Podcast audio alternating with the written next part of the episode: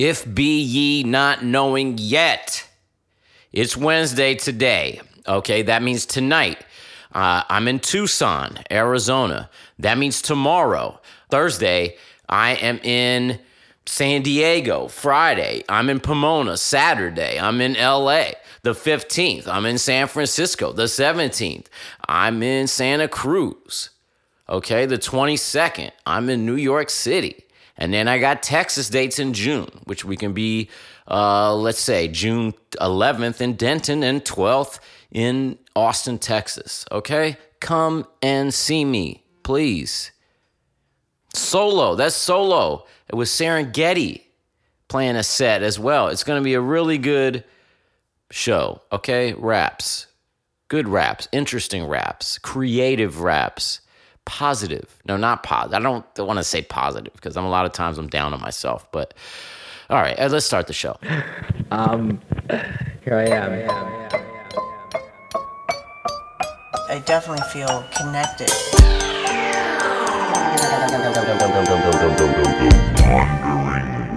I feel very deeply.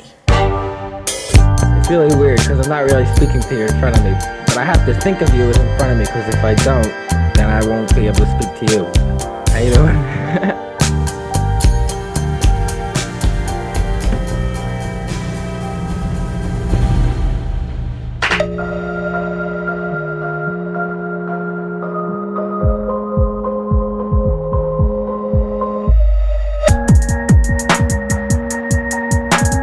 Yes, yes, yes.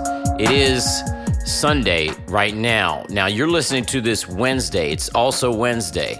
Um, you know when you're listening to it. So it's I mean it's it's actually all times right now happening simultaneously, uh, all space and time happening simultaneously. We could think in, in terms of that. I like I like to think that way. I don't you know I, I'm not. There's no fact here. There's no uh, evidence behind this, but it's a feeling that I have. Um, but for me, right now, it's also we can say that it's finitely it's it's it's it's Sunday right now, and I leave tomorrow uh, to to go on tour, uh, my first solo tour. Uh, probably ever or, or at least in f- 10 15 years i mean you, yeah but first solo tour ever definitely um, so I'm a little bit nervous. Uh, I've been really working on all my stuff. Uh, ha- I've continued to work every day, ha- having great days. My health is doing better. I'm feeling better. Uh, but I have so much gosh darn stuff to do. And I'm going to say gosh darn because my, I, I'm sure my mother is listening to this uh, because she is our guest today on The Wandering Wolf, Rachel Wolf. So we're going to get to her in a moment. But first, let me say, and I think I can say this because I, I, I, I, I, do allude to the fact that uh, perhaps I have weirdness around sex and things like that. Maybe I didn't really allude to that, but let me just say that I, in case it wasn't clear uh, in all the other episodes that I've talked um, that that's a thing. But let me say that I don't believe I should have shame about the fact that I'm standing here, uh, buck ass naked, uh, right now, and it's not anything weird or sexual. Uh, so you know, I feel like I should be okay with that. Uh, I am looking at my laundry right now, uh, staring down at it in a, in a big IKEA bag, one of those big, you know what I'm talking about, the the weaved plastic, uh, blue bags, um, and that's going to go downstairs and get and get thrown in the washer in a moment. But and I don't know. I mean, I'm also debating whether I can go outside because I, I you can only get to my basement by going outside and opening the hatch. So I, I'm debating whether to do that um, in the raw or whether I should, uh, you know, t- t- put on. But then I'm going to soil another pair of underpants if you look at it that way or taint them uh, with undercarriage. But let me just say that I believe one should empty themselves fully. And I'm going to create a metaphor about this before, you know, re inhaling. So, like in yoga, for example, we want to empty our breath fully and have that full emptiness and even even really contract uh, what we call the Uddiyana Bandha, which is the the the sort of lower belly. And this is not a yoga podcast, but I'm I'm saying that as a metaphor for you know to to to explain why I am naked right now, standing here, uh, speaking into my AKG 414, um, and I wanted to relieve myself of all of the clothing, the articles of garb, um, the vesticular vesticular vest vestibule vest vest. I feel like there's a word with the vest root uh, related to clothing but the, the, just that I, I wanted to release myself fully of my entire wardrobe okay? Soil the entire wardrobe before putting it in the wash and starting fresh. I cleaned uh, my bathroom yesterday uh, I, I got on my hands and knees today and cleaned the floors. You know, like I have hardwood floors. And instead of going downstairs and getting the Swiffer, I just kind of like wiped up all the dust and hairs with my hands. It's disgusting, but I did that uh, up in the bedroom today because it just it was an impulsive cleaning thing while I was listening to a podcast. And sort of a spring thing, a transition, shedding myself uh, of not only all of my clothing, uh, but some layers of, mm, I don't even know where we want to go spiritually with this. Uh, maybe some of you can write in and tell me what it is because I don't exactly know, and I'm not going to a therapist right now who can explain this stuff to me, nor have I ever gone to a therapist who would ever actually explain anything to me. They just ask questions and have no judgments, which is good too. That's just fine. Uh, anyway, uh, I will be doing laundry today, among several other things. Uh, I'll read you the list. Bandcamp, and I know what that means. That means make sure that the mixtape is up on Bandcamp, ready to go, because that's coming out to you people. You may already have it now, uh, Wednesday, you know, as it's Sunday for me, as you know. Um, Good Friday and Torpedo rebounds with different BGVs. That means that the tracks that I'm using to rap off of uh, live have background vo- vocals, which we in the industry we call them BGVs, that are uh, not working for me right now. So I want to change that. Well Water, Black, and Ghost Dream add taste of vocal to get key. So I want to add some little thing that helps me get into my singing parts uh, easier. There's many more things. Get Square from Josiah. I'm not going to explain all these things. Get Square from Josiah. That's the, the credit card thing. Backup and empty hard drives. Backup compute, computer. Buy the cable uh, that I need to get the computer into the DIs. Find the Getty instrumentals that he asked me for. Send off Lunchline, which perhaps you've heard that by now. I don't know. That's a song by me and Serengeti, our group name, yet undetermined. We have several names that we're working with. Uh, my front runners right now, and we'll see what comes to light. Are well, there's the the name that was the original name, and uh, which is something that Getty thought of recently. Laundry, shop, cook, buy flatware, merch cloth. so you can see there's several things uh, that I need to do today. You can hear my voice. I'm run ragged. I DJ'd a party last night. Uh, it's all happening. I'm out and about, um, meeting and greeting, uh, tweeting and reading tweets. That is. But yeah, fantastic. I'm looking forward to this time on the road. Me and Getty, just two fellas, you know, just two fellas hanging out, uh, watching HBO on the late night in the in the Holiday Inn uh, three star, you know, Phoenix Airport Hotel. I can say that because it's Wednesday. We checked out this morning. See what I mean? Just a couple fellas considering ordering a pizza. You know, I don't eat pizza, but we can still consider that. Considering ordering a Domino's off of the key card. 3471111. Oh, that's LaRosa's, but yeah anyway, let's let's get into this podcast. Okay, today I have my mother on. We got together a few days ago. I've been meaning to have her on forever. Uh, and I asked her a long time ago. She said, "Yeah, I think I want to do it." She was very appreciative of the fact that I was having family on the pod, the podcast. She listened to some of the one with my dad. Uh, if you haven't heard that, it's episode 18. You can check that out. Uh, and she wanted to do it. She's afraid she would cry and get all you know too emotional, and you know the, I guess she was weird about getting too deep in in public about private stuff. And uh, I think we got to a good level uh, of discussion. It, it could have gone much deeper, of course, uh, and maybe you can sense that. I know she knew that. I knew that. Uh, I didn't push her too hard into those deep crevices uh, of her psyche and and and uh, of of the family. You know those things that might make her emotional. She did not cry. She t- her eyes might have watered a little bit. Uh, she cries very easily. Uh, she would cry at commercials on TV a lot of times when we were kids, or uh, at the end of Full House when she was doing housework while we were watching it, or something like that. But it didn't happen really. It was it, she kept it cool. Uh, it was a good talk. It was it was an adult talk. I think you'll dig it, despite the fact that it's not dramatic. So she kept putting it off. Finally, finally, uh, she did it. I don't think there's too much else I need to preface uh, about her. You know, she grew up in Philadelphia. We allude to the fact that she had moved to Cincinnati, but I don't know that we say that she came from Philadelphia. That's it. Let's get into this conversation with my mother, Rachel Wolf.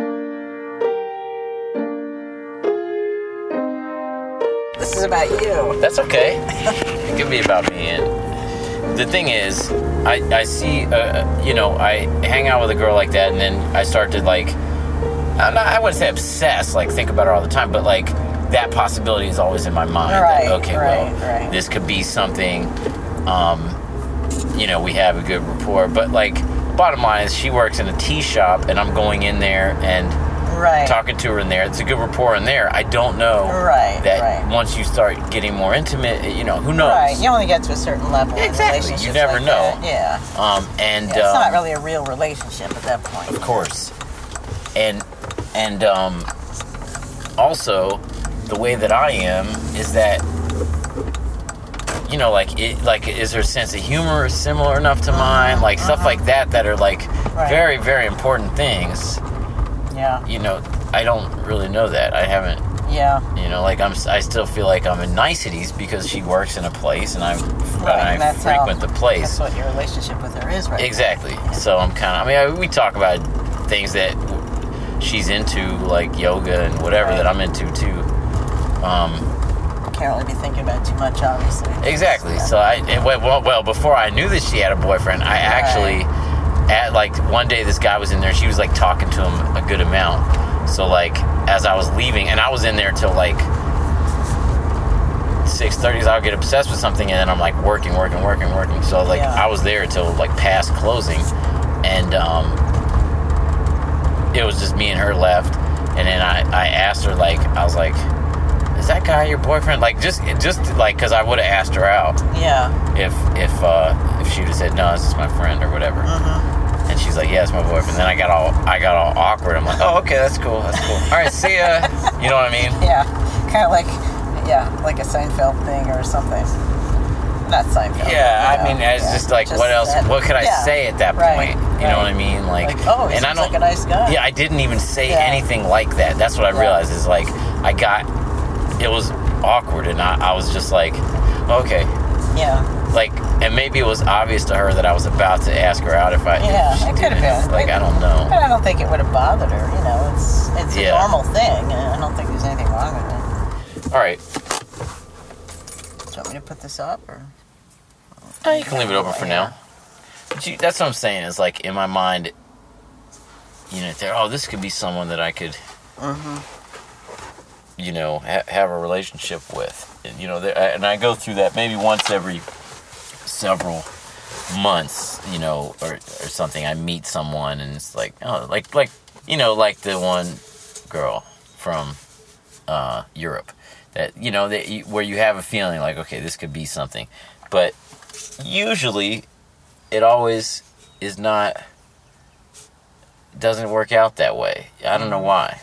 Maybe I'm too particular, or I, I, am you know what I mean. Like, I tend to, uh, I don't know. I just fall. Hmm. I fall out of interest very easily, very hmm. quickly.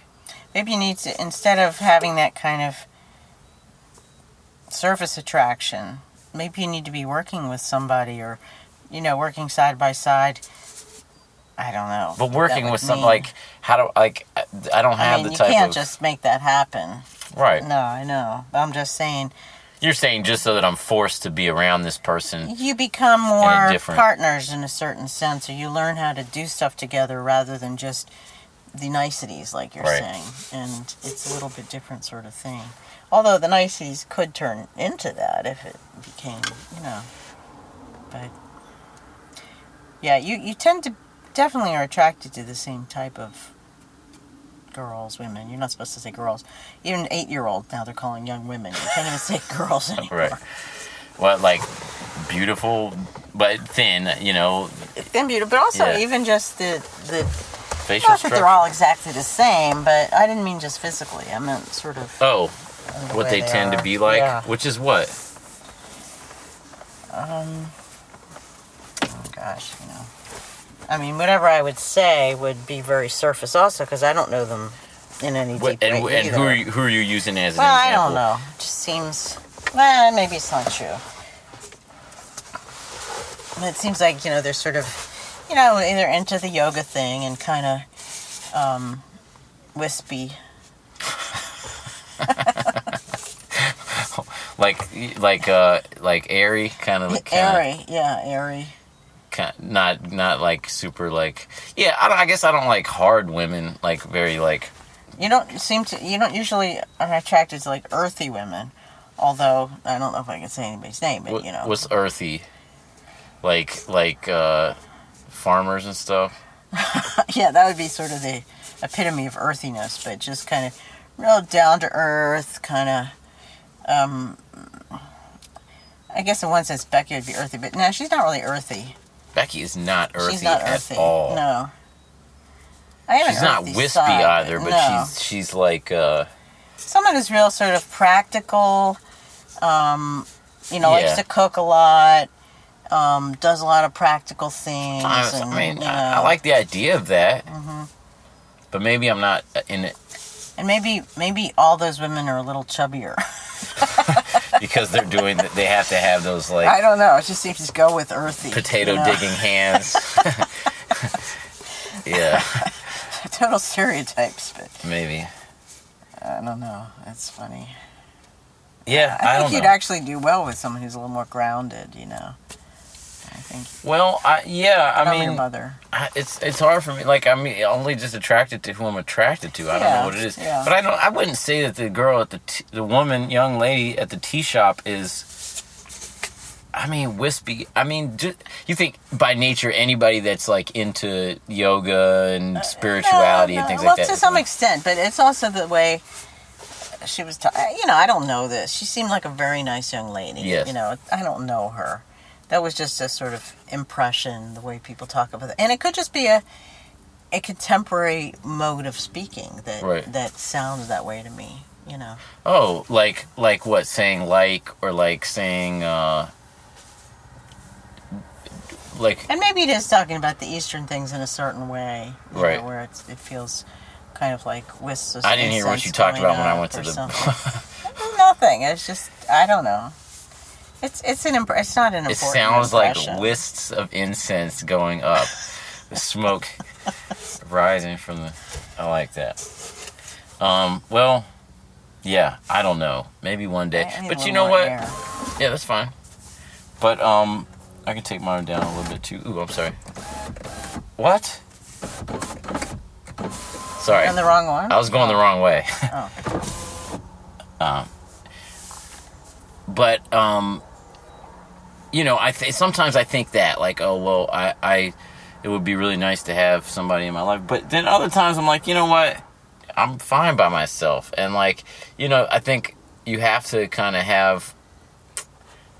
You have to be able to be around yourself and be comfortable with that, Absolutely. and have find have something to do, and have, you know. And even when you have someone, you're married, you are still yourself and you're still by yourself. hmm You know, I mean, there is a nice, you have somebody there, but there'll be a time in your life. You know, I've known men that have gotten married at 40, 42 for the first time, and, you know, if that's meant, there'll be a time when you feel right about it. Right.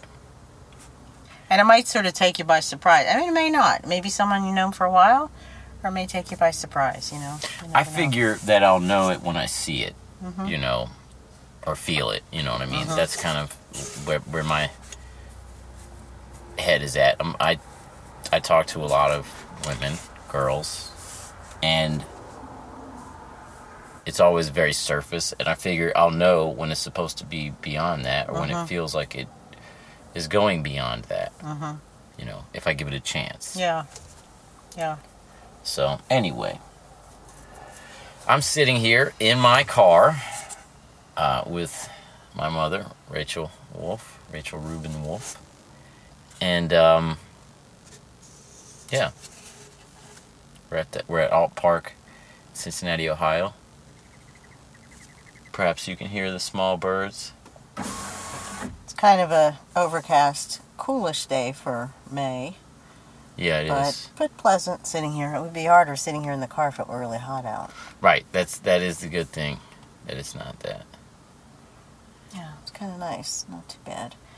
So actually, when we first drove up here, uh, I am reminded, unfortunately, of when we came when you were still very sick. Remember that? Oh, yeah. And we laid out on. I had two yoga mats in my car, and Yeah. we laid out up there on the yoga mats just I to, remember that. to relax in the sun. It was a beautiful day. What was going on? We had just come from my, my oh, that was oh, we didn't even know I was sick. Because it Because was before we knew what was wrong with you. Yeah. I knew you were sick, but I didn't know what was wrong with you. yeah, But I don't, can't remember where we were coming from. or we were what coming from the doing. doctor for my broken hand. I had not gotten Oh, surgery yeah, yet, or had I yeah. gotten surgery already? No, I had already No, gotten. I don't think so. I don't remember which uh, where where we were in the process. I think I had gotten surgery. Bottom line is, we came from my hand doctor. Yeah. And you were, it, and it was very stressful. I mean, the whole time was extremely stressful. It really marks, as you were saying before, Transitional period. it really marks, you know, when something like that happens, it becomes a before and after Yeah, for something like that. I feel that way. Yeah. that that, that was like a breakdown. It was like Yeah. a like a, a you know a, sh- shuffing off or what do you what do you call that? Sl- sloughing. Sloughing, shuffing. I just had that on a crossword puzzle. sloughing off an old skin. It it did feel that way, you know. Yeah. And those kind of transitions, and you can, you know, I think the, the way that you know Larry, my the guy that I sometimes go to, the therapist guy, you know, that I was going to a lot at that time, um, would always talk about it in in just that it, you know, a depression or or a feeling those kind of feelings aren't necessarily bad. You know, they're just transitional periods. They're like he always talked about the void and you know entering willingly into the void and the, you know just kind of like allowing yourself to not know and allowing yourself to change and develop you know and and uh, knowing in those times when you feel quote unquote wrong that it's just because you're changing Yeah, and they're very difficult times, especially when uh, it's not only depression. I mean, when you you you know had the physical things with your hand being broken, and then you were getting but that that was sicker. because i was crazy Yeah, oh, it was definitely. You know? they were interrelated, but then it made it. There was an additional complexity to it. it was, you know, I thank God it was just your hand. You know. yeah I oh it very easily could have been your life. some my So- life or someone else's life Yeah, so whatever you know, Yeah. I'm thankful for that. But then you started getting sicker and sicker too, and so the whole period was a, a kind of dark period yeah where you were kind of going through this valley period, and I was going with you. Really, I was there Yeah. right with you.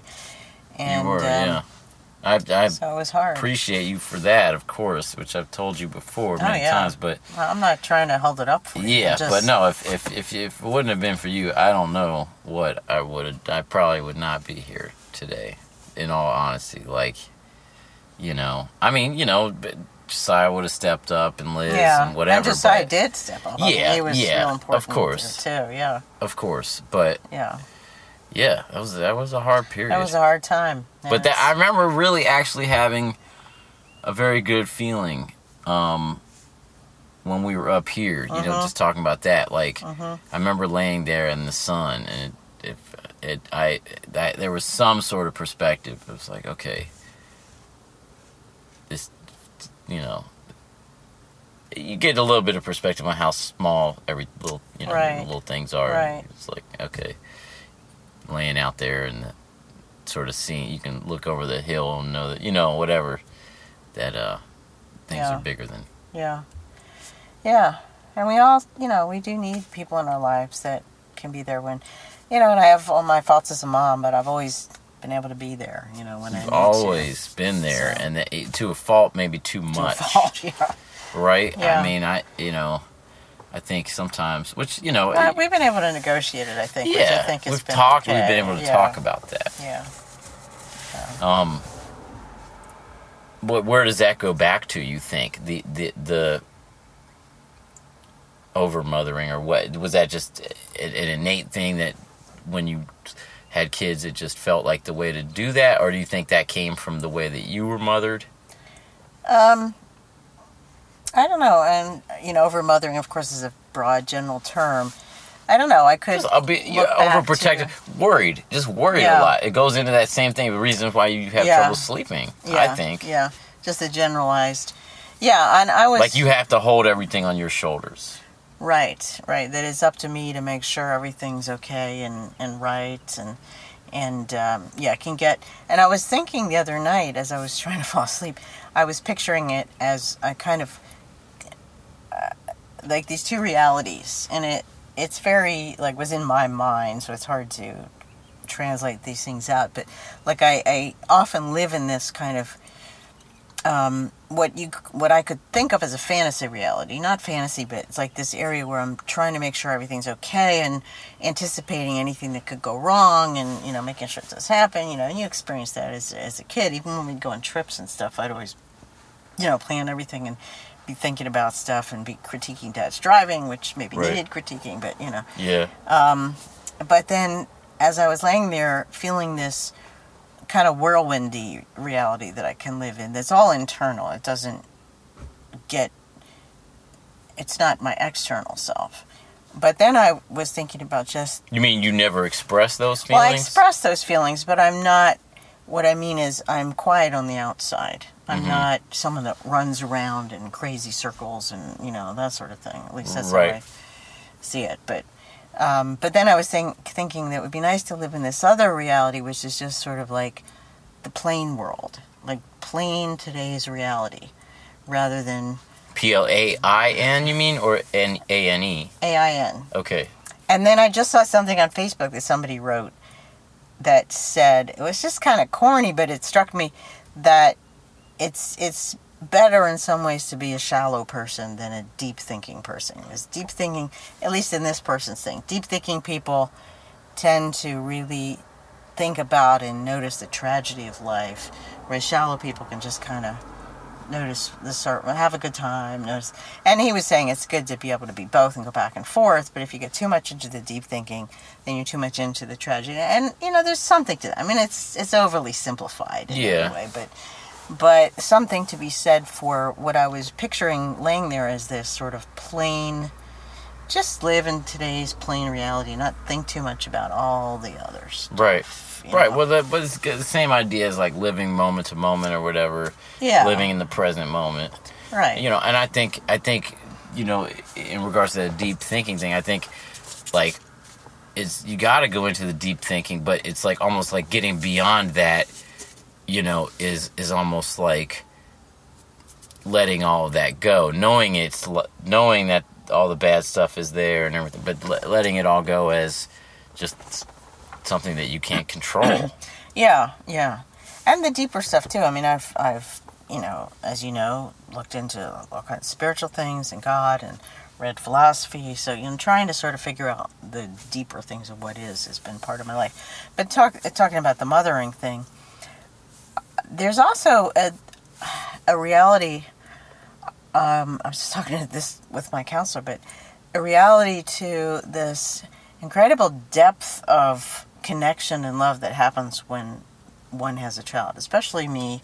I mean, I only know myself, and Right. the the kind of introvert and introverts tend to have this, you know, deep well kind of thing, and I clearly remember Josiah being my firstborn. You know, clearly remember um, holding him on my chest in the hospital, probably the day after he was born, and feeling this overwhelming sense of love, but but I don't want to say sorrow, but almost like fear. You know that now he was out in the world. You know, and I right. couldn't Unprotected. unprotected. Like I couldn't. I mean, obviously, I protected my kids, and as you can as a mother, but but he's subject to the elements. You know, Right. now he's out there, right. and the and he's going to see all this stuff in the world, and the world is is there. And and I had that feeling with all of you. You know, but I remember intensely because he was my first Yeah. child. Um, and there's this. Why'd you keep having kids? Well, it's not like you know. it wasn't enough to not have kids. Right Yeah. i mean it that's on several levels Yeah. you know and um, people have always had kids in Yeah. all kinds of crazy conditions you Sure. know it's it's whether they should or not you know something that uh, and past happens past a certain age, you know, you have to just, you know, obviously the the first few years you have to, you know, but once you have one you think well if i'm gonna have more let's just do it you know right, right. I'm just saying, but pa- past the first few years of their life, where you have to really physically Mm. protect them, you know, you just have to kind of trust that they're now, you know, they're looking out from their eyes. right You know what I mean? And and are in control of their own life in a way. Right. You know. Well, it's, and it's a very gradual thing, of course. As a child develops, it's not like, okay, five years old, you're on your own. Right. But at five years old, certainly you're not You give up certain the same as an infant that Right. can't even walk or anything. You know, so it's very, very gradual. And and I think what what happened to me, and I don't know if it happens to a lot of people, but the process of you guys leaving the house and leaving and you left for California felt to me very sudden. You know, it's different when you're the child. Right. Everything seems slow for me, but it's yeah. slow because you, I'm you're sure it living in it. And of course, I was also a child and I had that experience. And you experience it very differently Yeah. when you're the child, the teenager, than when you're the parent. Because those 16 years when you're the parent, it, it, it goes pretty quickly in Yeah. a certain sense, you know? Yeah. Although when you're 16 or 18 years old, that's your whole life. So it seems like that's a lifetime. I almost feel that way even watching uh, Hannah and Danny.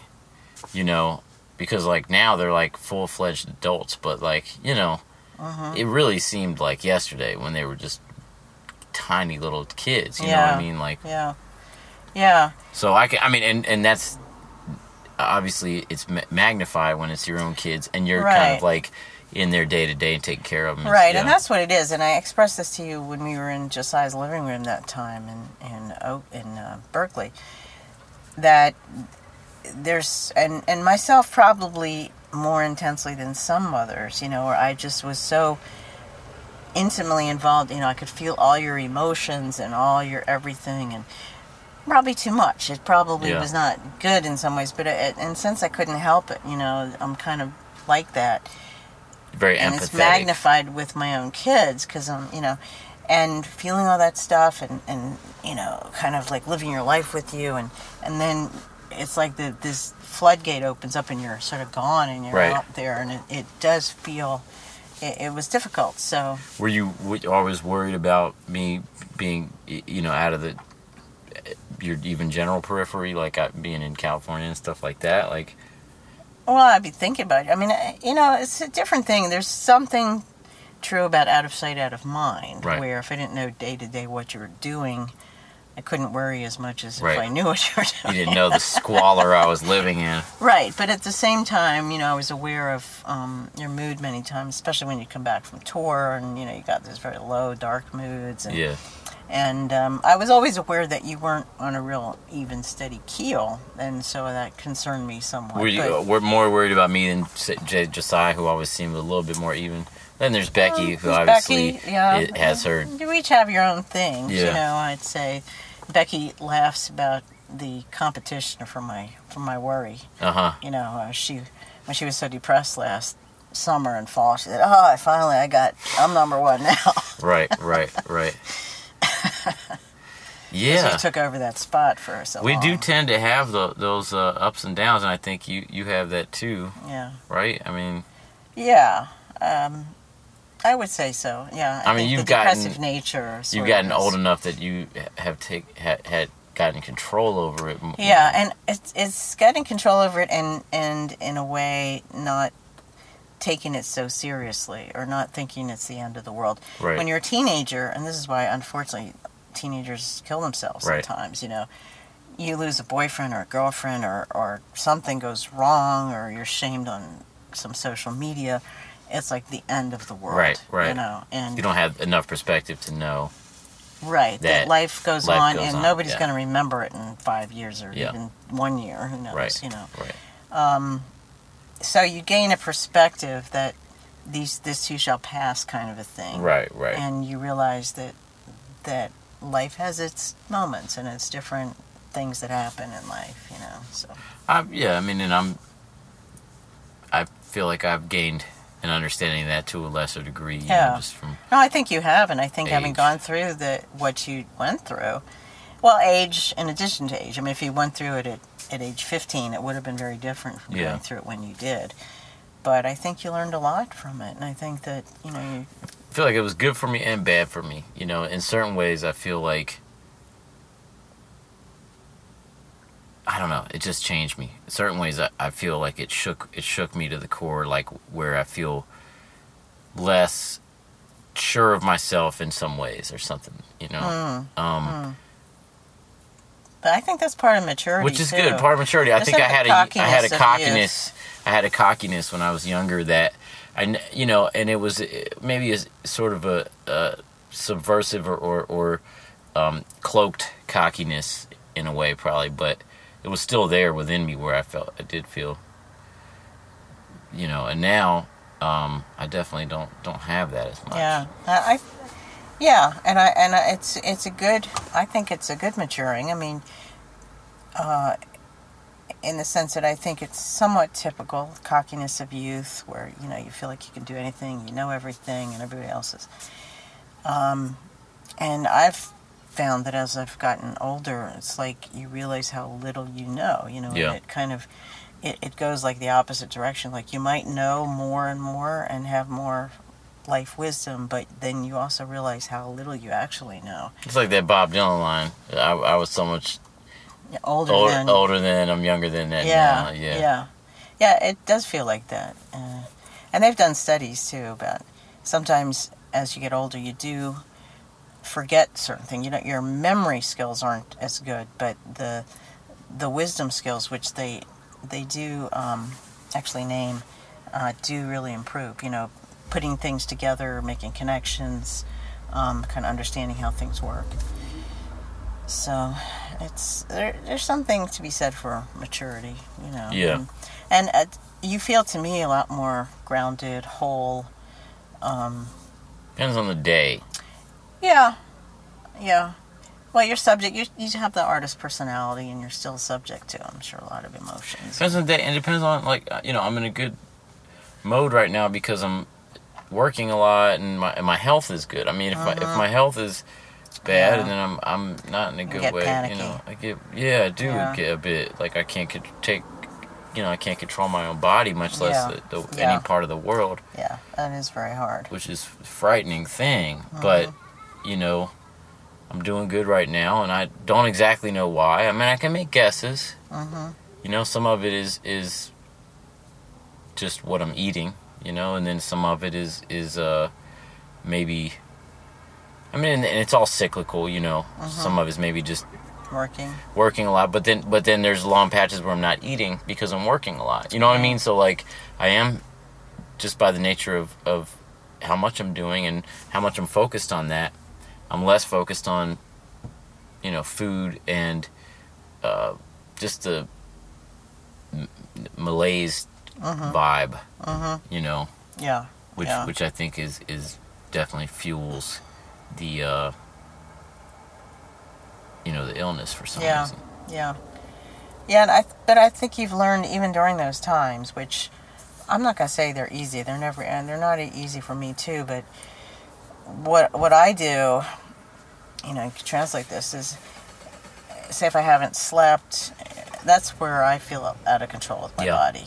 In that way, where, you know, and I'll sometimes think I'm just never gonna sleep again, or you know, those kind of feelings. But I'll make myself go to exercise, go take a walk. How can you do that if you haven't slept though? That's the thing. Is like, I just do, and then but don't you feel like really, really slow? You know, like yeah, I'm gonna go to yoga. I'm not gonna go to the crazy class. Yeah. Although some of the yoga classes are pretty hard too. yeah. I I mean, I if I'm not yeah. super well, I'll go in a yoga class and really feel. Like, Yeah. I No, I do feel this it. right now. I mean, and recently I haven't had any nights that I've just had a whole night without Yeah. sleep. But you'll, but you, you'll But just I'll- make I'll yourself. go out.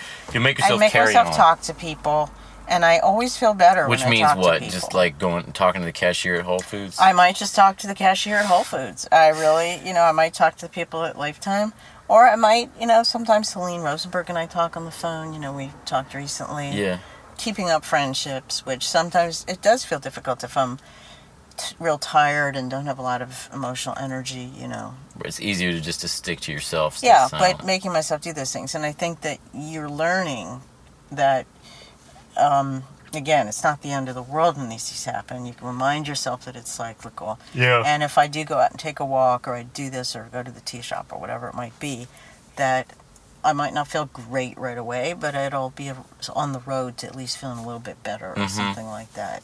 Yeah. um and you know you you have always seemed a bit solitary to me in terms of friend you know you never had like girlfriends like I mean, uh, maybe a little bit, but not so much. Like, so you look at some women, and they, uh, you know, they have Yeah. their group of girlfriends, and go, Yeah. they go have margaritas at, at Ruby Tuesdays or whatever, you know, every Thursday or you know whatever it is.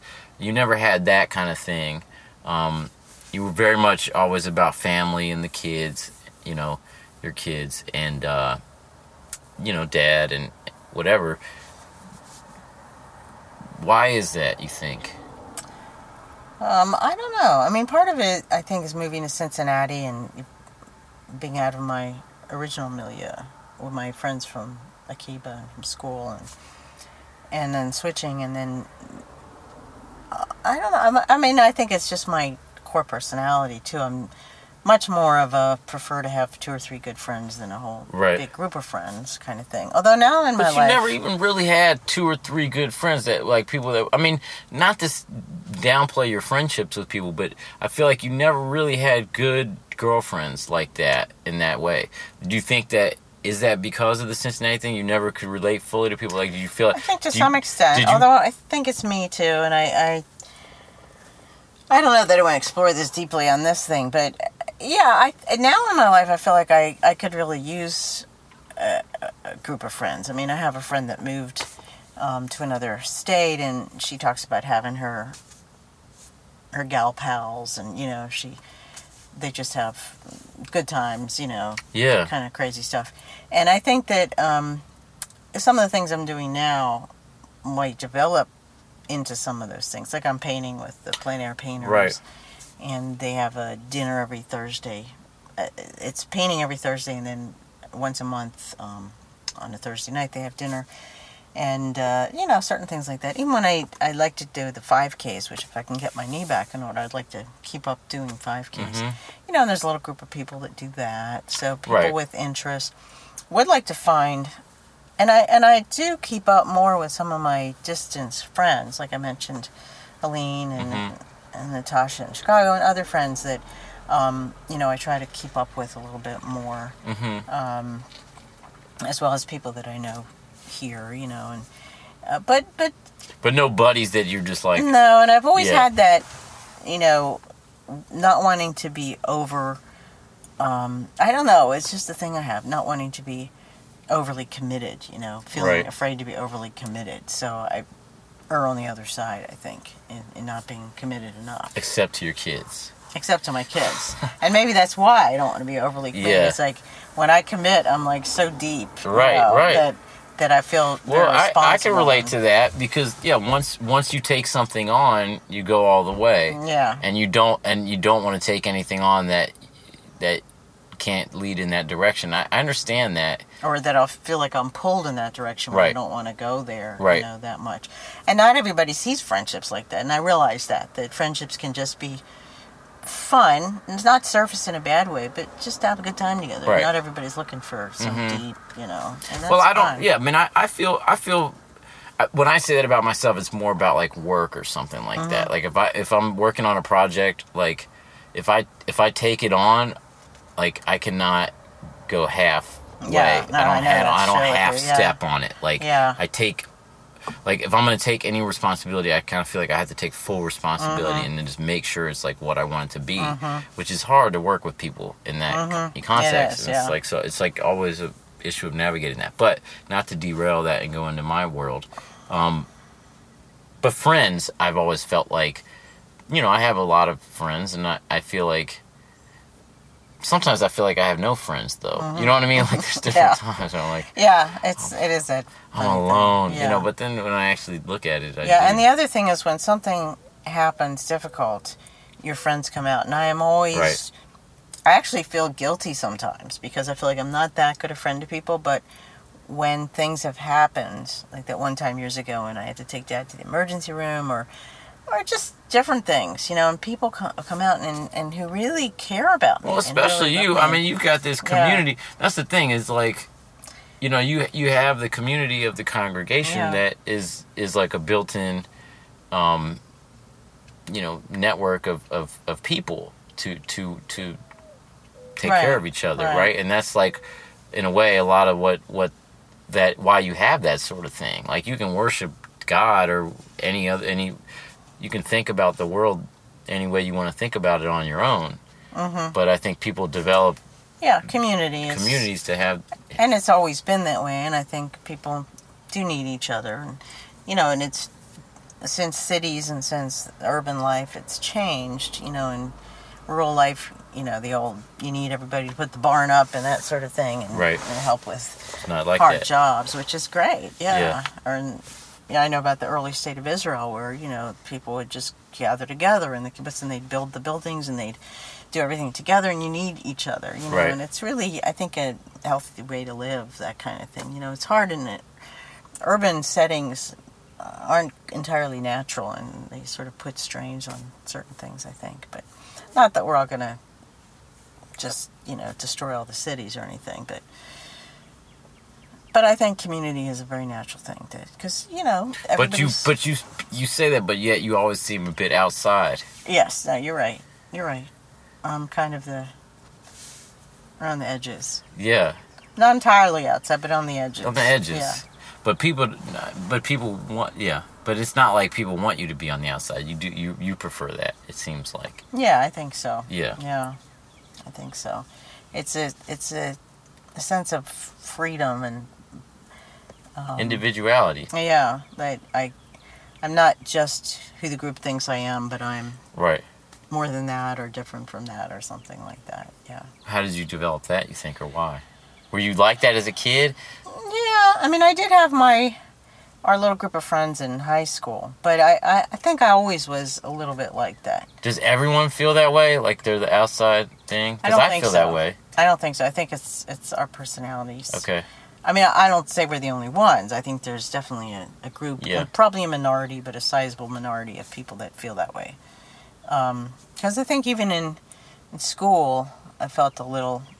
It's an introvert thing, and and you know, a little to myself, um, wanting to preserve my little private space, not that- have my private space. Is that like an artist's way of thinking? You think because you, you have to have you ha- have to leave open that that emotional possibility or psychic possibility of your art making, and, you have to be able to think unto yourself in a way and have that space. It's. I mean, for me, it wasn't specifically related to art making, but I think that artists often will tend to be like that. I, I'm probably not. Or is that why they're they're able to make art? Yeah, I think that a lot of artists have that more introspective or reflective kind of personality. Because you have to be alone to make most art. No, not films and stuff. Films, it's obviously a huge group project. But there's also but there's the seed that yeah, somebody- There's the guy that directs it and guides it. or yeah, and writing it. I mean, like Yeah. the initial ideas and everything. Yeah. Obviously, once you get into, you need a million people to help with it. But yeah, Yeah. What what? wh- Why did you get into art and why did you did you think that you know you went to you went to art school for fine arts did, did you did you have a, a life goal or vision for your like did you think okay i'm gonna be a painter No, I've never Or you just had. kinda- I've never been very goal oriented. Yeah. Which I could be more goal oriented, even in small goals. But and i guess at that time not to cut you off but it, women going to school it was like less about a career it's like, you know what i mean it was more Mm. like do whatever you want to do but it was like still the beginnings of of women going to school for like like a lot of women going to school Well, yeah, I don't know that I felt that. I mean, I think my mother's generation was more the beginning of women really. But it was still early, is what I'm saying. You're right. You're you're right. Yeah. Yeah. Um, but most most of the girls I knew went to college. I mean, certainly. But you were also school. at a yeah. You were at a Yeah. college prep school. Yeah, we all pretty much went to Yeah. college. Um, but you know, for me, it was more just. I, I think I kind of rambled into a lot of the things that I've done. I mean, I, I had that talent that was recognized um, even in elementary school, you know, where my art teacher recognized that I had some art ability, you Right. know, and I got the picture of the week on the wall, Right. you know. Do you think does it go back to that even? Does it really just? Well, I think it also is about appreciating and enjoying because I always liked doing it. Mhm. It wasn't like it was just about being uh, getting recognition because I always liked doing it and I always um, especially appreciated natural beauty. And I think it really comes from that because the art I like to do is it's not out of my head abstract art. I like to really paint natural beauty, light. Um, and even as a child, I, I liked when we used to go down the shore, the Jersey Shore. I liked leaving my family for a while, walking along the shore, even after most people had left the beach when the sun was going down, and really appreciating the hugeness of the ocean and the beauty of the sun.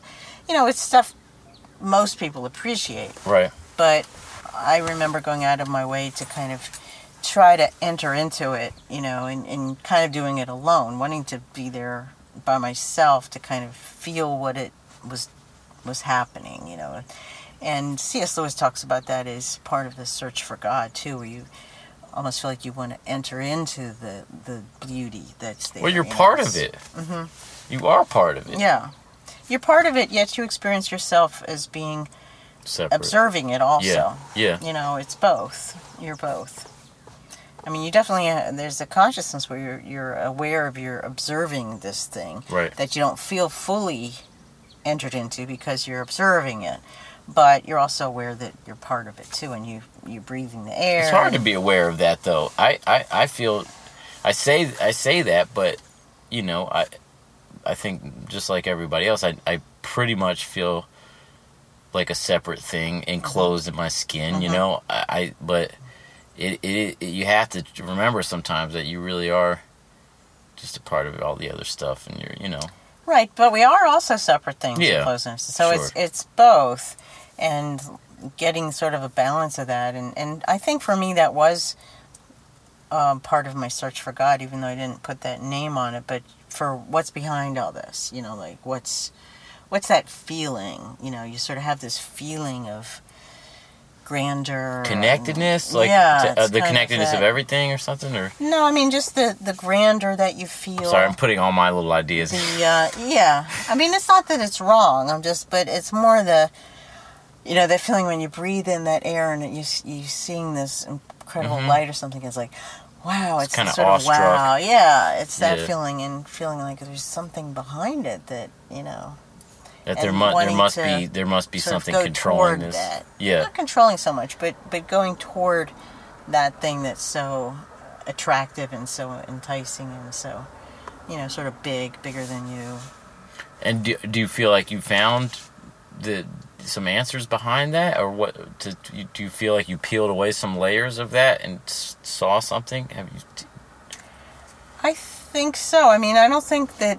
I think people that or feel felt, that not they saw, but felt. yeah, um, yeah. I think. I mean, we're always because we are in this skin and in this existence. We are very limited in what we can know with any certainty. You know, but I do feel that um, that I have at times connected with God, with this being, that the Creator, um, who also can sort of make himself smaller so that we can communicate with him. You know, and it is related to those feelings. You know, it's. Um, yeah, I mean, it's not like I've got the answer, I can give it to you, but it, and it's it's a constant learning and journey. And when you go through difficult things, you know, then you, you sort of find a, another pathway, or you little bit different. But um, And there's I do. and and there's there that's divine. You mean like th- there's a divinity in that? Well, I'm. There are times in my life, and the past few days, I've been feeling more sense of the sovereignty of God, um, the caring hand of God guiding my life. You know, there are many times, as you know, that I, I have let fear guide my life, and um, just wanting things to be okay, especially for you kids, but for myself as well, especially with the sleep thing and different things. But there also have been times that have, and it's hard to say why. Do, why, like in your life, you talk about the ebb and flows. You know, why does one time I can access that, other times I I can't always. Mm-hmm. But the last few days, things that have happened, I don't know, just realizing that you know if I don't sleep all night, I have these cycles. I slept well all fall and even into the winter. Previous year, I slept all pretty much all fall, or at least from October and then through the winter. That You seem like you need to be maybe you need to be living in need to be Maine. yeah, I wouldn't mind. Yeah, I am a little bit dreading the summer. I'm, I'm. See, Dad and I don't agree on that. You I'm, do better I'm with gonna cold put weather. this. I'm gonna put a wall or a window air conditioner in our bedroom. I asked him if he wants me to sleep in Becky's room for this summer, so that he doesn't have to freeze out because he gets cold. But I do need it cold to sleep, and because I have sleeping issues, I'm going to be non-ecological and use this Right. window air conditioner. what you got to do. Although I can turn down the uh, the whole house Regular air AC, conditioner. yeah. Otherwise, I turn that whole thing, and then the whole house is freezing, which is no need for that. right, right. Yeah, because I do sleep better when it's cold, and they've done studies. People do sleep better when it's it's cold, and you can cover yourself up.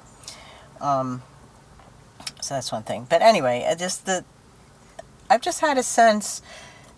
There is a sense of of knowing God, you know, and, and uh, not not that I can, not that I know what He's all about, but a sense of He's near, He's with me, and I don't. I and I wish I could feel that more consistently all Is the it time. like tapping into like? Because I sometimes feel that way. I mean, you know, you could say you, no, I don't because it's No, I'm not different. gonna say you don't. Yeah, I mean, but you know, I sometimes feel feel that way. But it's it's like you can't force your. I mean, I've never been able to force my way into feeling that. And for me, it's No, it's a, can't. it's a feeling of, of a harmonious feeling of just sort of you know connectedness and okay, being okay with how everything is, however it is. You know, um, and just like yeah, everything's gonna be okay, kind of thing. Kind of trusting. But it's like a magic eye. It's like you have. It's like you know those. Remember those things? those things we have to. Yeah, it's like you're looking at a magic eye, go. and you can't force yourself to see the Right, you image. just let your eyes you, go. You kind of let it all go, and then eventually you might see it or you might not. Right. And Becky could never see those. Right. Because of her eyes. But um, yeah. That wasn't but- a metaphor. That was just literally. Right, right. um, yeah, but I think the fact that I have a historical um, anchor for my faith too, in Judaism and in um, as well as the New Testament, but but the historical anchor, it, I feel very deeply from my childhood on. You know, I I definitely feel connected to history. And the God of the Bible, you know, is different in that there's an, a, a connectedness and anchoring to human history. That is a little It's different than the God that you believe in. You mean? Or, no, no, I do believe in that God. Right. I'm saying it's different from a generalized sense of just um, whatever happens is okay. You know, in a sort of non-descript way where you don't have a sense. And for me, that's grounding. Um, You believe in a guy with a little more personality and and with connection a will, with a will. right? And with with a will and with connection with humankind in a in a what's called a teleological way, where God has a purpose for for which is what? What's the purpose? Well, I don't know that it's, you know, I'm not going to say it's real specific, but a purpose in the sense of human beings are created with um, a, uh, what's the word? I've used it before. Not glory, but a kind of much higher something than we usually realize about ourselves. And we also have the, the possibility for uh, great evil too, you know, but we sort of have this, we're sort of created with this. we have a higher capacity to be. yeah, like we're something created more- with a, a spirit that um, kind of wants, and I, I think that's one reason C.S. Lewis talks about this too. We we get this sort of high feeling, you know, if you go to beautiful places in the earth Mhm. and you feel uplifted and you feel really um, there's a magnificence to it, and you kind of feel your own greatness in a, in a way, or you feel your smallness in one sense, maybe too, but um, But in a good way. in a good way, But yeah, not but, in a bad but, way. but maybe it's that we should always be feeling that way, and the city drags us down. well, I You know what I'm saying? Yeah. Like maybe that's maybe that's uh, ground zero, and the city is. Well, I think there's a truth to that because when I, I see, you know, I read that book called Gaining Ground by um, the guy in Virginia who's a, a, rancher. He raises grass fed uh, beef. And he's he's the grandson of a rancher. And he I liked his Facebook page, you know, and so he puts pictures of like uh, just from the, the his huge farm and you know early spring on the farm. You know, every day it's like this gorgeous different scene, and you, Mhm. I think so. There's something to what you're saying. I, I think that um, there are mountaintop experiences. I think even if you're in that, but I do think that we But maybe there's a baseline of, of something a, Yeah. a little more uh, okay I- I than the way that we tend to feel in the cities, and and, you know the way we tend to feel where we're so separate from nature. Yeah, well, and I, I've just read it, you know, now I don't even read anything anymore. I just read headlines, you know, but someone was writing about, uh, I forget what they call it, like nature starved. And I think a lot of us are really nature starved. Yeah. It, it gives us something that, um, and if, if you believe, like I do, that God did create this earth and the stuff in this earth, not that he created it for us in the banal way that you know like it, it's all for us like we're the center but we're part of that and and he did all this stuff is meant for our good as we're meant you know and we really do need i mean they've done studies about you know when you walk in a forest you breathe all these things that makes you feel good and it produces endorphins or whatever it is and you know you do this and working hard does it so i i do think there's something to that hmm I think so. Yeah, I need to get do that. Get out more into the. I mean, I, you know, for me, a lot of it, like I really like the water, like the Mhm. ocean and stuff like that. Always makes me feel good. yeah yeah you know, or big bodies of water like the, uh, um, you know, we went to Lake Michigan last year, Yeah. two years ago, I guess that was. But yeah, stuff like that, that really. summer. Yeah, Yeah. Now, whether it's water or, you know, big fields or forests or whatever it is. I, yeah, it does recharge me. Yeah, I do feel it. Some yeah. people, you know, I follow some people on like um, Instagram or whatever that are always, it's like, you know, it seems like every couple days they have pictures of them out in the, you Yeah. know, in the deep woods or, you know, like, it's like, man. I Well, and live some like of the people that. in California, when they're climbing mountains for their workout four times a week Right. or something, Right. it's it does make me a little bit jealous. I mean, I used to do that up Yeah. there. I mean, not all the time, but go up to Oh yeah. that park, Tilden Park or whatever, and Mm-hmm. hike, and you know, there's something to that. Mm-hmm. Yeah, Yeah. Yeah, there is, um, and even even tilling the ground. You know, again, they do all these studies, but you know, work in a garden. It's much more than just the produce that comes out of it. You know, getting down there and digging and watching it come up. There's something very um, it, it does help your mental health as well Mhm. as you know your physical health if you're producing organic stuff. But it is it's something that makes a connection, and I think it's good for us. Do you do you have things that this is a total change? I just thought of this. You talked about gardening for some reason. Uh, do you have things that you want to do that you haven't done yet that you're like Well, would- goals or something like that? Well, Like- I saw a trip. Cincinnati Nature Center sponsors um, trips, which I didn't know, and they're doing a trip to Wyoming, Yosemite. Um, and I think I would like. I've never seen Yosemite. I've never been to Yellowstone, Mhm. so I, I'd like to do. I don't know if I can afford this year. It's a pretty expensive trip, and it's you know right between the conference and my my high school reunion, and Are you going to your high school reunion? yeah, I think I'm gonna what go. what what what? How many years is it? Well, we do it every five years. Okay. So what is this? This is 14. Uh, it was 69. So 19 will be what? I can't even. Think. I don't know. Fifty years. is- Yeah, 19 not will be 50 yet, years. Yeah, 19 will be 50. Yeah. were eighteen. It's like forty-five years yeah, ish, yeah. something like that. Yeah, I'm not going to do the math probably completely. 45. I think it's 45. But that's crazy. So, uh, and, and uh, do you keep up with any of those people? uh, not on a super regular basis, but I'm Facebook friends with some of them, you know, and I remember after the last last one, you were yeah, kind of you stayed in contact with. yeah, them. yeah. And I went to visit Jill in Switzerland. That's right. and we've we've been in touch just a little bit. You know, be nice to be more. Actually, I would like to be more. In Do you touch. think if you stayed in, in Philly that that you would have maintained contact? You'd have been friends with like your childhood Maybe friends and the, I- and maybe your high school bit. friends and stuff. Kind of maintain that. it, it could be? But a lot of people, of course, moved out too. Yeah, it's not like they all stayed there. And, Yeah. um, Or your family, you know. I yeah, mean, it would have been easier to to be more involved with my family for sure. yeah. Yeah.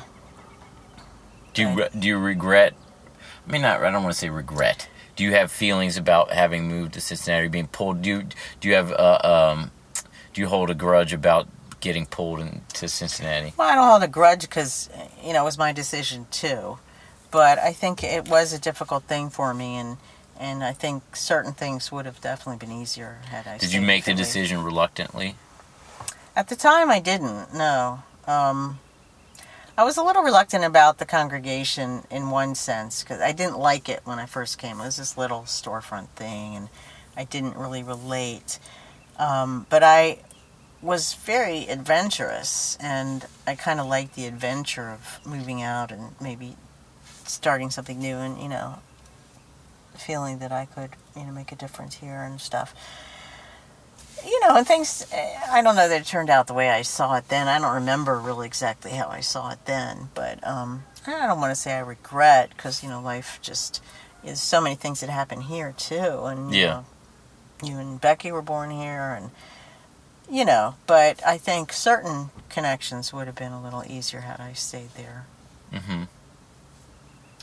But, you know, but when my parents started getting sick at the end of their life, I did go a lot and, um, you know, and we had a different sort of connection because we would go and stay during the summer, Mhm. so we'd be there for uh, a couple of weeks, which is different. You know, it's just just made a different sort of relationship. Do you do you feel like you do you feel satisfied with the intimacy that you had with your parents before they died, or the closeness that you had with them? Uh, no, I wouldn't say that I do, um, and that's one reason. Uh, I've made a lot of efforts to try to stay close with you guys. you know. Yeah. I think that um, in many ways both my parents were hard to talk to, different different ways. You know, toward the end of my father's life, after my mother died, I did spend quite a bit of time with him and walking slowly with him around that driveway at, at Martin's Run, and kind of trying to get him to talk. But my dad was not an intimate talker at least not with me, and I don't think with anybody. Um, but How would you try to? How would you prompt him, or how would you get him to talk? I would ask him about things, and um, I mean, he would tell him stories. Sort of what I'm doing with you right now. Yeah, No, I'm just kidding. I did appreciate his story because I did Yeah. learn some things. I should write things down. I don't know that I remember everything he told me, but it, I remember he talked about having a seder at his grandfather's house, who was the immigrant, and I never heard stories about his immigrant grandparents really, and just how for that period of time he was the patriarch of the family, you know. And this The, the this was- grandfather was? yeah, this must have been um, the one who Barney's named after, Okay. Barnett Rubin, hmm who came over from what is now Moldova. And um, just hearing. Who I found out was named. I think Barney said he was named at Ellis Island. Probably. Barnett. Yeah, probably. It was probably Beryl or something like that. Yeah, that's right. You want to pull it up? Yeah, just do it off the bag. Oh. Uh oh. Uh oh. I should take this. Uh oh. Is your battery out? Why don't you put your. Let's just see. Let's start make sure. I would let it run for a few minutes. Should we let it run for a second? Yeah. All right. I just didn't even think about the having the key in. Well, if it was turned. It wasn't turned. Oh, well then But sometimes just having it in there. Oh, maybe. I don't know. Um, Every car's different. But anyway, so uh, I think I also have maybe too high of a I'm bar. I'm turning it off. I don't. I think it's fine. Um, you know, I think always wanting more intimacy. I think I didn't feel enough. What I felt was enough connection with my parents, Yeah. and um, you know, the break becoming a messianic Jew. Right. I'm well, sure that I mean, I think that. was probably a very large break. I mean, as as that's a, I don't want to say a rift between you and your own kids, but it's it is a, a, um,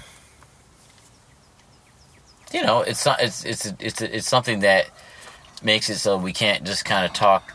I mean, there's a there's a freeness to the way we talk to each other, but there's also a break.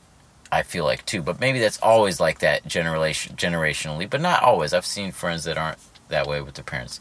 Yeah, I mean that must have been uh, uh, something that caused separation a bit. No, Yeah, that was really very hard for years. I didn't want to hurt my parents, so I was at the same time doing what I felt I needed to do, but trying to not hurt them with it. You know, felt that felt, felt you needed to do in your heart with what you believe to, Mhm. to be true of the Right. the universe. right, right. But I knew it, it hurt them, and I didn't want to hurt It, them. it hurt them because it was Jesus, and that's a you know Jewish people have all because of the Holocaust, basically. No, not just because of the Holocaust, because of long history before that. Too. Sure, Just sure. Long history. Okay, but yeah, the whole right, Yeah. the whole history of Jews and Christians. Right, right. So, and I didn't want to hurt them, and so there was a lot of tension in there, which was in me. I mean, I had a lot of stuff going on in me all the time when we would see them, and and uh, You were drawn in both in two in two directions in a Mhm. way. I think my whole life I I have a problem of being drawn in several directions, and so I have trouble making up my mind. Maybe I I can see the world from different perspectives, and um, yeah. Right? My mom was not an easy person to feel close to. Um, Why? She was too hard, kind of, or too. I experienced her that way, you know, and, and She was outwardly controlling. You're you're inwardly controlling in a, in a way. yeah, yeah, and it's interesting because I I see how I'm a lot like my mother in certain ways, and I feel like I gained a lot from her strengths. You know, um, it's hard talking about your parents after they die in a way. I mean, it, not that it's hard, but you don't want to be critical.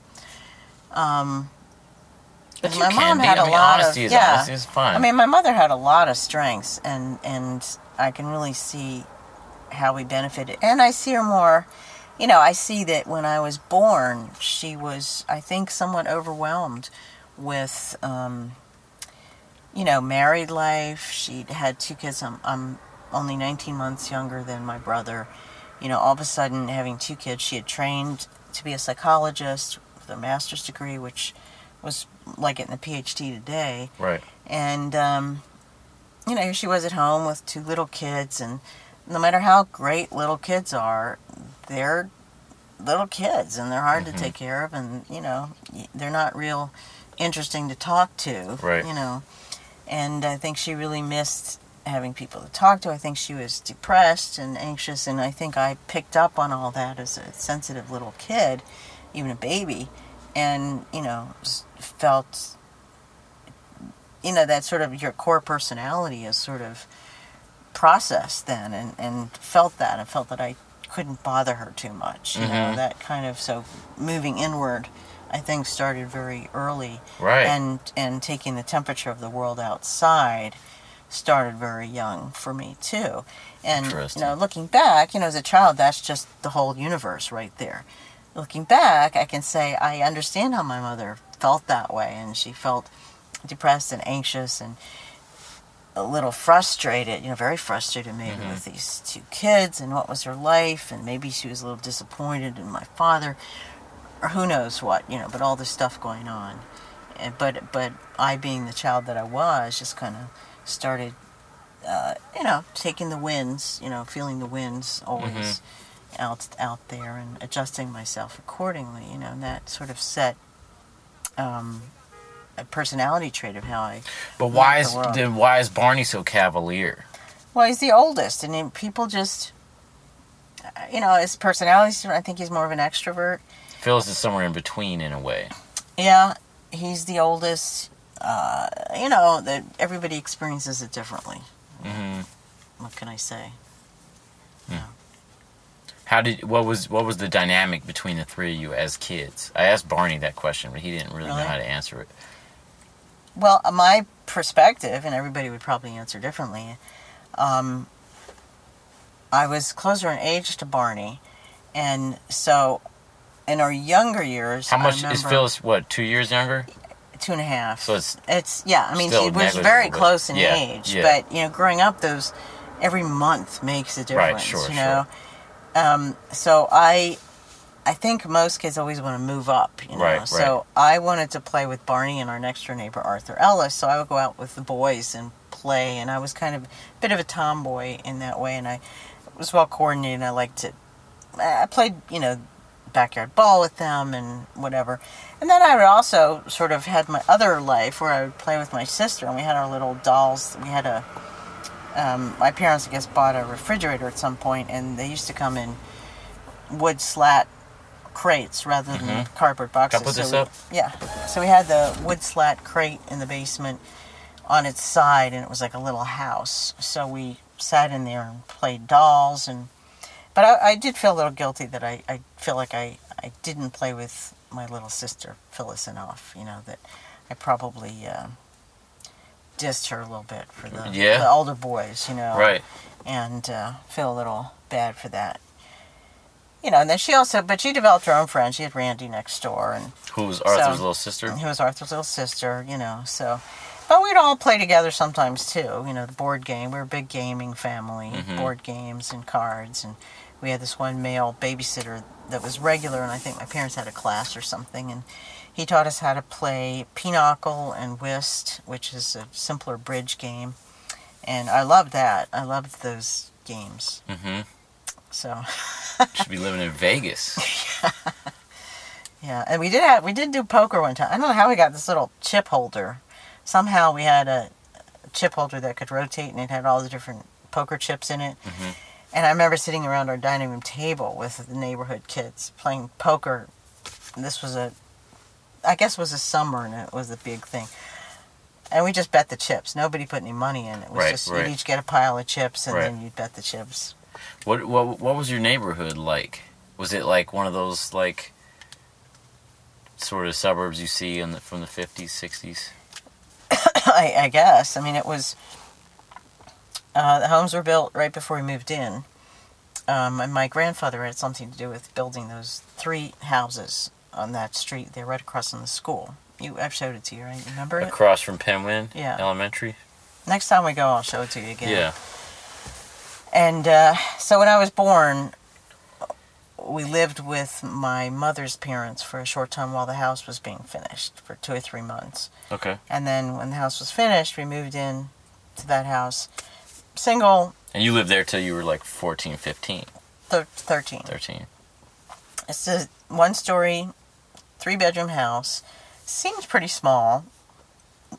but it did have three bedrooms, one bathroom. Seemed like a big bathroom because it had two sinks, and we had enough towel rack to have all five towels out. And we had a very organized household because of my mother, so we each had our place for the towel. You would never use, you never even consider using someone else's towel. Right. That's why when when I married Dad, and he was like, just grab whatever towel, you know, put your hand out of the shower, grab a towel Right. which is what they did in his family, you know, or Right. grab it off the floor or whatever, you know. I had to like, I couldn't handle that, Yeah. but um, You had to train him. I had to train him. Yeah, but it was nice, you know. School was across the street, so school became our other yard, Mhm. so we could play in the whole schoolyard, whether the asphalt part or the grassy part. We used the ball fields in the school, so it was great. We used the hills at the school to sled on in the in the winter. It was a very fun, easy going sort of childhood, I would say, Mhm. in that way. Were you happy as a kid, or did you always feel I worried? think so. No, I don't think I felt worried. I mean, I, I think I always felt worried in. I might have been worried in a certain sense, or I was aware. I was always very aware, aware of the possibility of worry, or Mhm. you know, again, taking the temperature of the atmosphere. But nothing Of really. what? Of what? Conflict, how or or of Probably- like danger? there wasn't much danger. I mean, we really. I mean, we, Well, I mean, there's we did always hear danger, about you know. kidnapping. You know. Um, or even just falling on your head, or you know. Yeah, yeah. I mean, there's always danger, and I was aware, but I wasn't. I wasn't scared about. I mean, I would climb on the climbing things and play ball, and and you know, some things happened. Someone was hit by a baseball, and you know, I remember my brother was the neighbor boy who was older was teaching my brother how to swing a golf club, and he stood too close, so my brother's back swung the golf club and hit him like right below his eye or something, and it was bleeding, and it was bad. So you know, typical things that happen when you're growing, but nothing tragic. Mhm. And, um, you know, it was uh, pretty, it was fun. I mean, I remember particularly enjoyed sledding when, when we'd have a good winter and school was called off or it was weekend or something, and we'd sled with the Ellises and whoever else was around, mostly the Ellises. And they were not big. I mean, maybe like this was like the biggest, like you see out here. Yeah, not even quite that Yeah. but fun, you know. Yeah. You run up them, and then we'd always make our little bumps, so you'd jump over the bump, and Right. then we'd. And Saul Ellis, the my next door neighbor, Uncle Saul, The father. father would. He he was a film home film buff. This Okay. is of course way before video, so he would take home movies of us sledding. You've probably heard about this I don't think so. and one of our and Arthur, who was very good technically, he he learned how to run the projector and everything. He had a real old-fashioned double reel projector, He does technical stuff now, right? yeah, uh, and other things. Um, and he would we would go in and have fun watching, and then he'd play the reels backwards, and we see Mhm. ourselves go up backwards up the slopes, you Right, know, right. sledding up, and that was like. It's one of the joyful things I remember my childhood. It just seems so funny to me. you know, Right, no matter how many times you saw it, it was just a great hoot to, to see us sledding backwards up the hill. Right, right. Do you do you remember when did you start to get depressed ever, like as a teenager? Do you remember anything like that creeping in? Well, I always had body image kind of dark. problems. Okay, right. You were a chubby So, kid. Yeah, I was a chubby kid, so I always like pushed that off. You know, it was kind of like if, if What you you push that it- off? I wasn't someone that talked about, oh, why am I so fat? Why am I so fat? Right. I It was see your it secret was shame. secret exactly. It was a secret shame, and I wasn't that fat, you know. But I, I just felt different in that way. So it, it felt like a secret shame, and I felt like if I didn't mention it, maybe people wouldn't notice it. Right. You know, it's, it's kind of magical thinking that kids have, you know. mm-hmm. Um, so that was always kind of an inner thing. But I had so many other areas in my life that I was successful.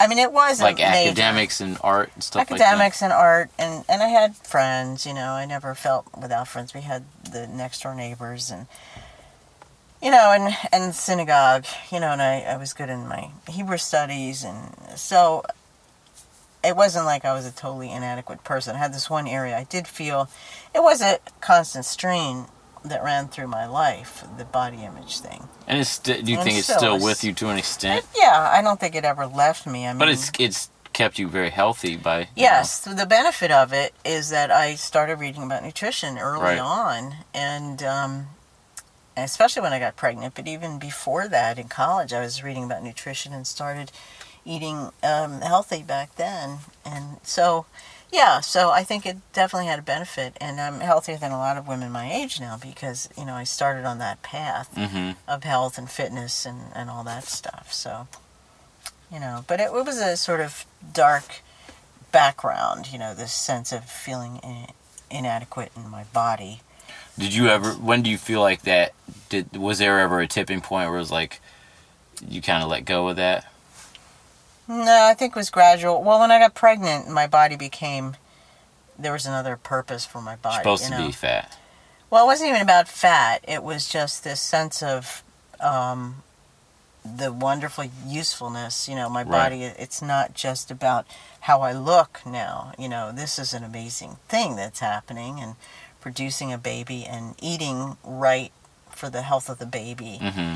And, and my first pregnancy, I did lose, uh, I mean, I gained 20 pounds in the pregnancy, but I lost like five or seven pounds Just by eating well. just by eating well. Yeah, I certainly didn't starve myself, and I'm sure I had occasional ice cream, but Did you ever have e- an eating disorder like you know like any of the ones not that people have?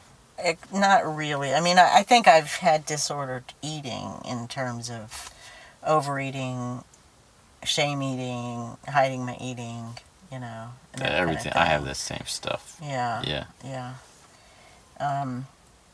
So but ne- you would never hide in the bathroom and eat. no, no. I would just find times when I could eat. Go creep in the kitchen when no one was Yeah. looking or something. Yeah, right. Yeah. Yeah. Um, and then but you had that major depression after Becky was born. If you call it that, I mean, what my was that? symptom What, was you know- insomnia. So Right. this has been my. Do you think Uh, that's when that insomnia started? I think so. I was trying to remember when I was talking to this herbalist if I'd had insomnia before that. I honestly, I can't remember. I mean, being the sort of, I'm sure I was not the heaviest sleeper. I'm sure I was. But you probably sleeper, didn't have real I insomnia not- if you don't remember it. You No. know what I'm saying? Yeah, I don't think I did. I think it started then, and he was able to put some things together because of that. I mean, you know, after childbirth, there's some real things that happen, and then menopause. You know, those were the two things that marked my most severe insomnia. So at menopause was when you was when that really started this again. this period, this patch, yes. And in between, I had some which times. means that it's hormonal in some way. It's hormonal, and he connects that with blood flow in a certain way because you know it, is connected with blood flow in a woman, and so it's an interesting thing how the Ayurvedic and Chinese medicine see that. But anyway, so yeah, You have an interesting. Uh, just to say, it's interesting to me that you are you take stock in these kind of Eastern things. At this point, you've loosened up a little bit. It, to me, when I was a kid, that was satanic stuff. Like that, that's what I was taught. Not by you no, I don't specifically. think we ever said that. You Yeah. specifically never said that, but yes, definitely, all the youth pastors, all the people that taught kids. So I always, anything in that world always seemed like evil. Anything in basically any other religion other than like Christianity or Judaism, pretty much. Well, you know that parable. uh, It uses King James language that like the wheat and the tares. It's wheat and weeds, and it talks about them growing together, and it's a parable. So it's like a little teeny story with a meaning, you know, like a moral to the story. And the farm workers say, "Should we go pull out the weeds?" And the owner says, "No." You can't pull them out because you can't always tell the wheat from the weeds right now. You have to wait till everything is fully mature. So the way I see it is that all cultures have kind of weeds and wheat growing together. It's I- think there are some things in Eastern cultures, spiritual things that I don't necessarily appreciate or think are from God, but at the same time, I realize that there's wisdom and you know human beings are human beings and have sought out wisdom and have uh, seen things and understood things. So I feel that See, I appreciate that. I like. you take wisdom where it is. Yeah. It's not like anything. I'm not a black and white thinker in Right. that way. See, I'm able. Yeah. I'm glad that you're able to do that. Like in my, in my recollection from my childhood, and I, I never had maybe a perception of wh- where exactly you stood, um, you know, spiritually or religiously. I always felt that you you did seem always maybe a little more periphery, but maybe you didn't feel like you had the freedom to talk think- to us kids about that yeah. stuff because we were taught that that was evil stuff, and like that was the that was the preeminent thought within the community that we were Uh-huh. raised in, even if you kind of never felt that way. So I felt like maybe you never well- had you never had the freedom to say that or And I something. think you know, raising kids, I, I I also had trouble really knowing what I thought about a lot of these things, because coming into this whole thing was very new to me. It was totally different world, and I I feel that I went through many decades almost just baffled in in a certain way. You know, like I and and I'm not. It's hard for me to really make my mind up easily. First of all, because I'm I'm always weighing and looking at things. Very gray thinker. Yeah, and I'm I'm, all, I'm I, for long periods of time I can just keep weighing and looking at things and wondering and you know and uh, there's a truth that I see you know that uh, you know the whole Eastern thing can be very extreme you know go off and Uh, whatever you know go to a Buddhist monastery or whatever it might be I don't You know can do that within any context. yeah, I know, I know, but I'm just saying that the Eastern thing, it, it was just coming in in the 60s, you know, and it was like this new To- to thing America, that was an yeah. alternative to more traditional thinking, you know, so, And more traditional thinking meaning Christian thinking, well, biblical, we're a biblical base. Judeo-Christian, Yeah, yeah. Judeo-Christian. which is what yeah, the US most most people tend to think Right, the Western terms. world has a, that background of Judeo-Christian thinking. And, you know, there are certainly some things that are that you can find similarities, but there are some very big differences too. You know, so it, you know, when you're raising kids, I was too protective, I think, with other. You know, I didn't want you doing anything. I just wanted you in in a like I, in a bubble. You know, I just wanted you Right. safe. You know, Right. that's been my my goal. You know, so I didn't know what to say about it. I didn't like the people that were so extreme and and always talking about the demonic this and demonic Yeah. that. But I also didn't want you necessarily going out and well getting into the drugs and getting into the, you know, I didn't want you doing that either. And I, I was not. That's the area I feel like I was weak. Which I did, mother. but I didn't feel like it that bothered you all that much. Like like if I was caught, like I got caught with smoking weed or whatever, and I feel like if I was caught having sex, it would have been worse. Maybe Well, I don't know. think, that was that's a well, perception and sex I too. It involves another person. You know, it Yeah. is a different sort of thing, and it just Right. depends on you know what the. You're saying because then I would have been culpable somehow for defiling. Well, that's a whole other thing. It's it's not just file. You're thinking in these. I, you know what I? I don't. I don't. I'm not saying. Yeah. I'm not putting defiling in, in your mouth. Yeah. I'm saying that, like, you know, Yeah, I mean, you're talking about a, another person there, and Right, their all their feelings and their life. and, right. You know, that's a big thing. Then we would have had to. But then, then I wasn't being, good at talking about Yeah. relationships, and I was Right. terrible at it. And I, I am sorry that, that that was the case. You know. No, it's all right. um. Anyway, that we're we're we're I think two or three, um. Uh, tan- tangents beyond where we were, but we can go back to either we can go back to blood flow, um, Ayurvedic. I don't know Medicine. too much about it though. So. Okay. Or then we can get into the idea of just the yeah the right the the um demonic stuff. So you were saying And I, I want to think about closing too because I'm Yeah. gonna. um you were saying you you you didn't appreciate the people that were like demonic this demonic that, but you also didn't want us uh, to go too deep into uh, Because I do believe freedom that in the there world is evil and in the world, sex and I do think that some spiritual things do have an evil side. So, you know, and it's discerning, and you feel like your kids. Ouija boards.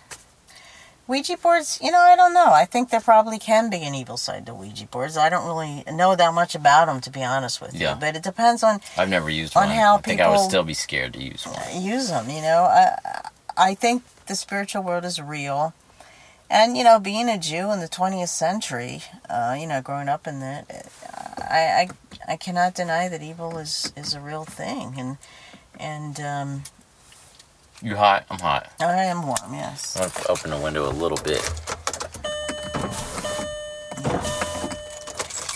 So you know, and, and wanting to keep your kids. So it's like erring on the side of safety rather than and other parents who are maybe more outgoing or maybe err on the other side. You know, try this, try that. Now I always erred on the side of safety because I just my my basic instinct was to protect you. You know, and it was very very strong. You know, Mhm. and and I think it suffocated you after a while, and you had to felt like you had to go to California. Well, I don't think that's why I went to suffocated, California. but yeah, you wanted to launch out. You were ready in I your was- life to I mean, launch I had. Yeah. and I had the opportunities that I had, and I met Right. the people I met, and I was really into it. It Right. really had nothing to do with with me. anything before i- that. It was just really like, wow, this is a cool thing I Yeah. can do. So Yeah. yeah, I wanted to Yeah, you were ready to launch out into your life at that point. Yeah.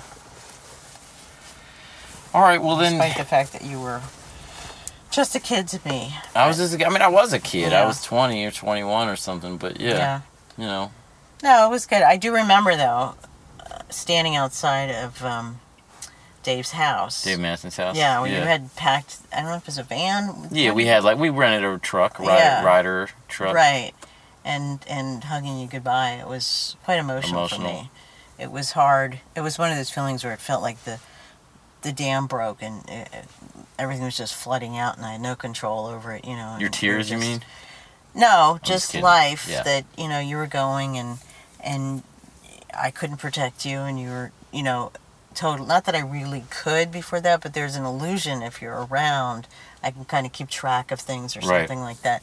But right, but you, know. don't have to. That's that's what you had to learn. I'm sure. Is that- Yeah, I mean I I did. I had to learn that Yeah. and and it was what it was and it was probably, you know, good for that and and uh and I'm I actually hap- I'm happy that we have this relationship now, you know. I mean, I'm not saying that, you know, I don't know exactly what it looks like from your perspective, but Right. but I think there's a closeness Yeah. here and and I think it's it's good and you're secure enough in your adulthood and what you do that you're not threatened by me being around and giving you some food and stuff like that. Sure.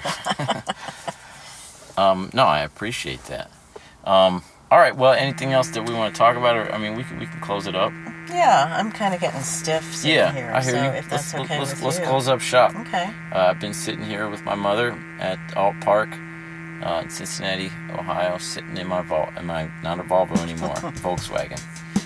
All right, let's close it out. All right. All right. All right. All right. All right. That's better. Thank you,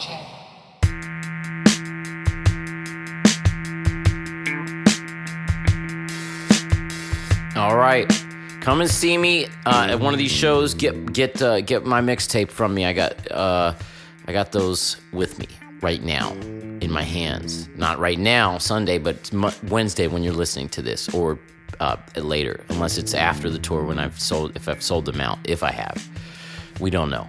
The Wandering Wolf Podcast at gmail.com. You can donate to me on PayPal uh, via that email at Yoni Wolf on Twitter, um, Yoni Wolf at Facebook. You got to like my profile. That way you'll know about all my goings on and things like that through Facebook. Uh, I'm all over the net. You guys, uh, I'm, I'm going to try to get all these things done that I have to work on today. And uh, keep your fingers crossed for me. Laundry is going in right now. I think I'm going to walk outside, buck ass naked, and hope none of my neighbors come out and look through the cracks in the fence. That's all I have to say. Have a beautiful May, springtime right now. It's gorgeous here, and I'm sure it is where you are too. And Keep a wandering.